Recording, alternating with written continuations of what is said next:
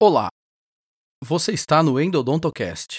Eu sou o professor Newton Vivacqua e esse é o terceiro episódio do nosso podcast endodôntico. Hoje comentaremos um pouco sobre um assunto importante. Nós discutiremos os novos conceitos que a especialidade está tomando como verdadeiros e apresentando como tendências para o futuro dos tratamentos. Por isso o episódio será um pouco mais longo. Preciso que vocês mantenham em mente tudo o que abordamos no episódio passado, sempre vinculando a endodontia clínica e a ciência com estudos relevantes, para que possamos nortear a aplicação clínica em pacientes, que é o nosso objetivo. Assim, hoje vamos falar um pouco sobre o conservadorismo exagerado nas fases de desgaste dental, como o acesso e a instrumentação, e a sua relação com a literatura científica, seguido da confiança também exagerada nas fases de irrigação e de obturação endodônticas. Esse é um assunto extremamente importante e com grande visibilidade na atualidade. Por isso, não tenho a pretensão de encerrar a discussão sobre o mesmo neste episódio, mas apenas lançar ideias para serem digeridas e avaliadas por todos. Importante lembrarmos de que uma fase bem executada não diminui a necessidade de que as outras também o sejam. Irrigar bem não substitui uma boa instrumentação. Obturar bem não substitui uma boa irrigação. O que a especialidade está fazendo hoje é lançando tendências completamente sem o adequado suporte científico. E a internet gosta. Ah, como gosta. Então, vamos discursar um pouco sobre essa última tendência, que é a endodontia com acesso e preparo ultraconservadores. Novamente, devo lembrá-los de que meu objetivo aqui não é definir o que deve ou não ser feito, mas sim trazer o conteúdo literário aliado à experiência clínica, dessa forma alertando-os a pensar sobre o caminho a ser tomado em seus futuros tratamentos. Comecemos pela lógica. Se você mantiver mais dentina e esmalte após os procedimentos de desgaste, a estrutura dental ficará mais resistente? Sim ou não? Tem certeza? Parece uma resposta fácil, mas não é.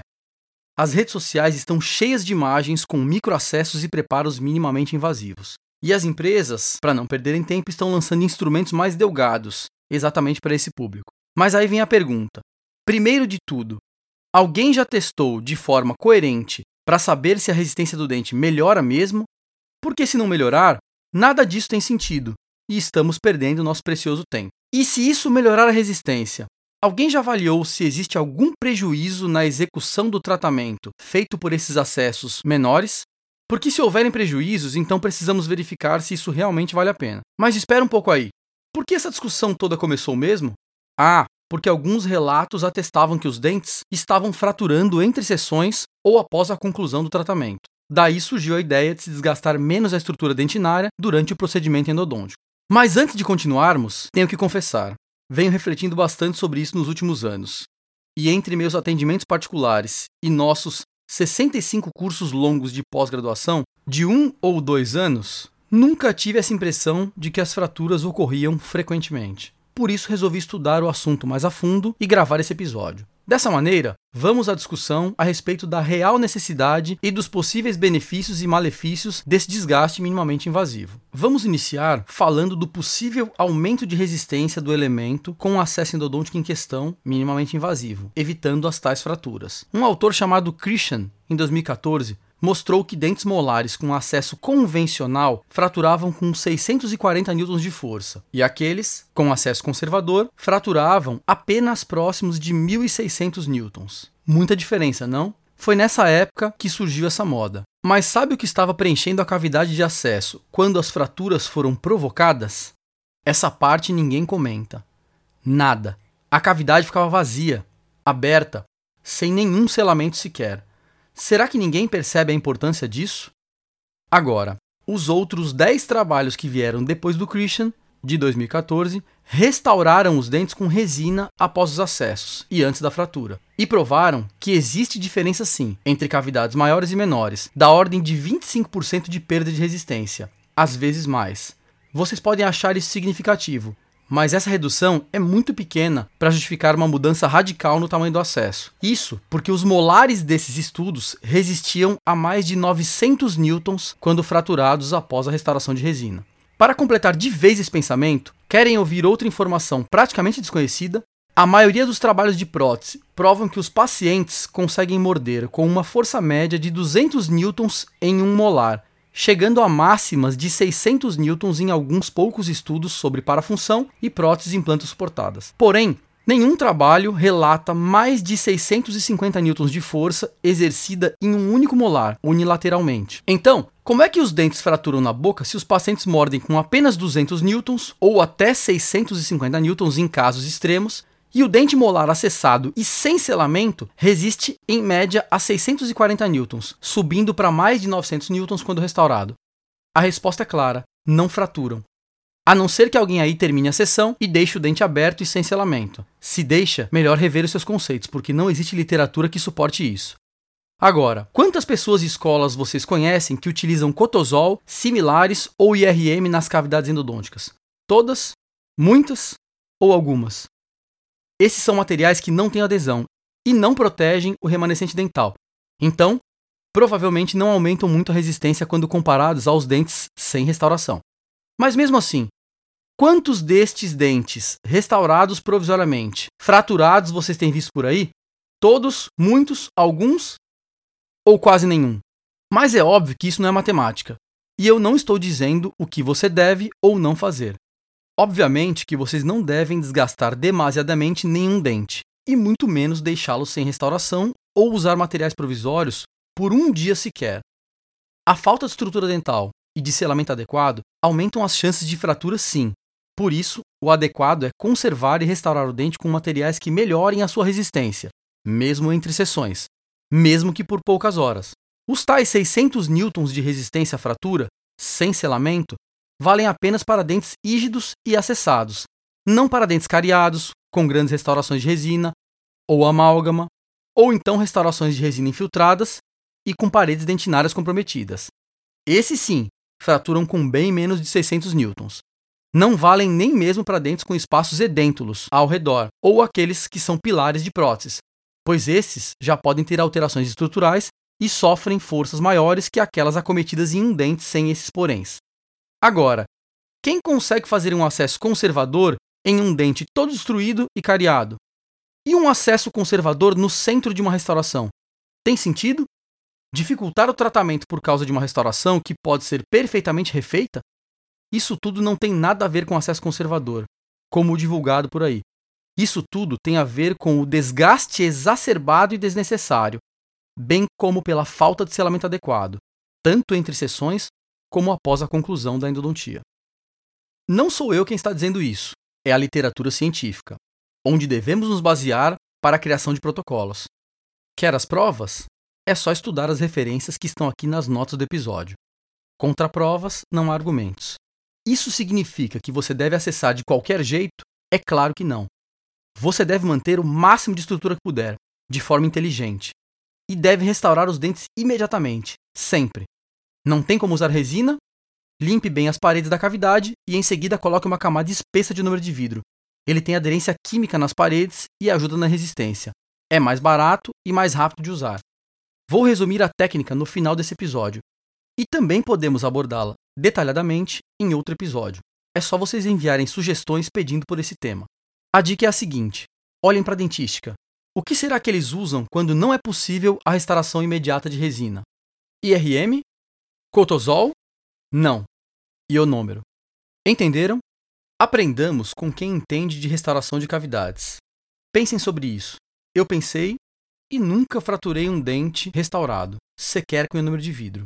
Isso para dentes com acesso convencional. O ionômero é mais custoso que o cotosol, sim, mas é mais barato que um dente trincado ou fraturado. Lembrem-se também do ajuste oclusal, lateral e proximal. Eles são obrigatórios e imprescindíveis. Dentes em sobreoclusão sofrem mais pressão. Quanto maiores os cuidados tomados, menores as chances de fratura. Muito bem, agora vamos falar sobre quais prejuízos existem ao se reduzir o tamanho do acesso. Muitos, na verdade. Vou enumerá-los. Primeiro, obrigatoriamente, você deve possuir um microscópio, além de muita experiência, porque a dificuldade em encontrar os condutos é bem maior, e você pode perder algum deles pela falta de visão. A anatomia dos condutos achatados, que são bem comuns, também vai ter a sua limpeza prejudicada. Existe até um trabalho, que eu vou deixar aqui nas notas, mostrando que esse preparo não seria alterado, mas ele compara preparos feitos em condutos circulares com apenas uma linha em ambos os casos. é óbvio que não vai dar diferença.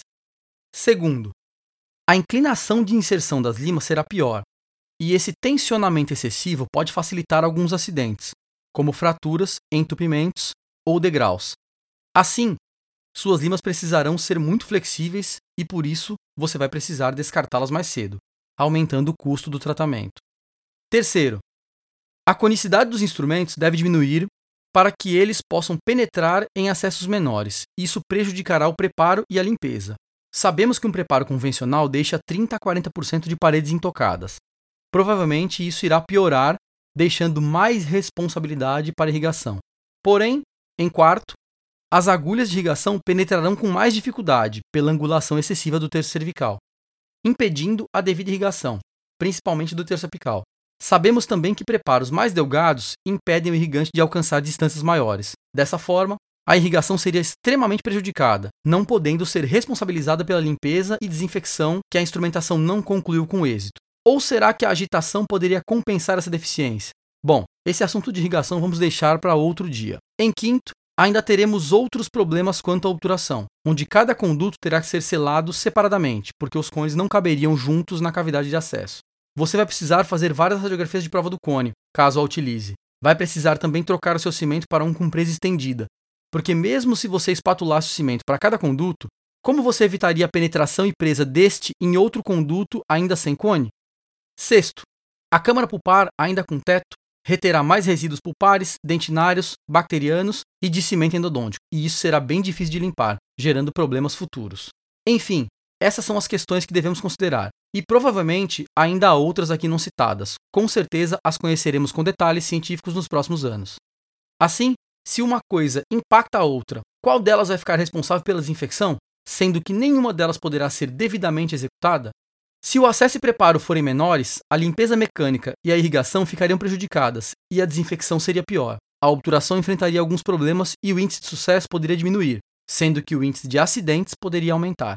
Quanta experiência o operador precisaria ter para fazê-lo o mais adequadamente possível e sem ressalvas? Bom, está tudo na literatura. Vou deixar aqui nas notas algumas das referências para aqueles que desejarem estudar.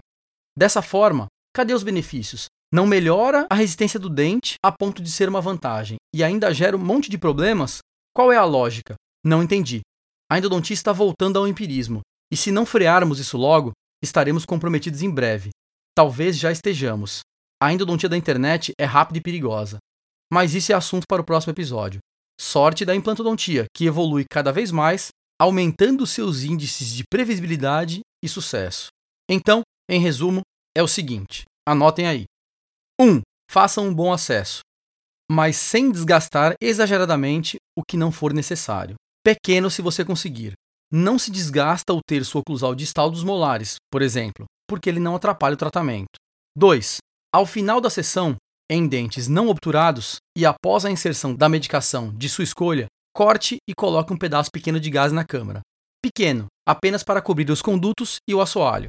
Depois, limpe as paredes com outra gase úmida com soro, por exemplo, insira o ionômero de vidro em uma camada espessa e pronto. Já em dentes obturados, não se coloca gase, e com uma broca de baixa rotação, insertos diamantados de ultrassom para endodontia ou escovas próprias para isso, como os da MK Life, limpe bem a cavidade e insira o ionômero de vidro diretamente no assoalho, sem espaços ou bolhas. A posterior restauração pode ser feita retirando-se apenas a parte externa desse ionômero, na espessura desejada. O maior problema acontece nos casos com necessidades de retentores intraconduto. Nestes, o corte da obturação já deve ser deixado na altura correta do espaço do pino e, se possível, inserido o retentor de fibra de vidro imediatamente. Se não for possível, insiram-o o mais rápido possível. Não se esqueçam de acessar o endodontiaavançada.com, me adicionar nas redes sociais e deixar a sua avaliação do podcast lá na iTunes Store ou no seu app preferido. Gostaria de pedir também a todos que estão gostando desse projeto para me ajudarem na divulgação do mesmo, compartilhando com quem vocês puderem. Assim vocês estarão me ajudando a divulgar a palavra de uma endodontia real, clínica e baseada em evidências. Se quiserem participar com opiniões, críticas ou sugestões de temas, enviem um e-mail para endodontiaavançada.com@gmail.com ou usem a hashtag Endodontocast no Twitter ou no grupo do endodontiaavançada.com do Facebook. Lançamos também uma campanha de apoio ao podcast. Não deixe de conhecer. Acessem www www.apoia.se barra endodontocast e ajudem o podcast a continuar indefinidamente. Todos os detalhes e artigos descritos nesse episódio estão nas notas do mesmo. E assim, pensativo com o conservadorismo não justificado, vou ficando por aqui, aguardando sugestões de temas pelas redes sociais e e-mail, desejando bons acessos e selamentos coronários. Um grande abraço a todos e até o próximo episódio.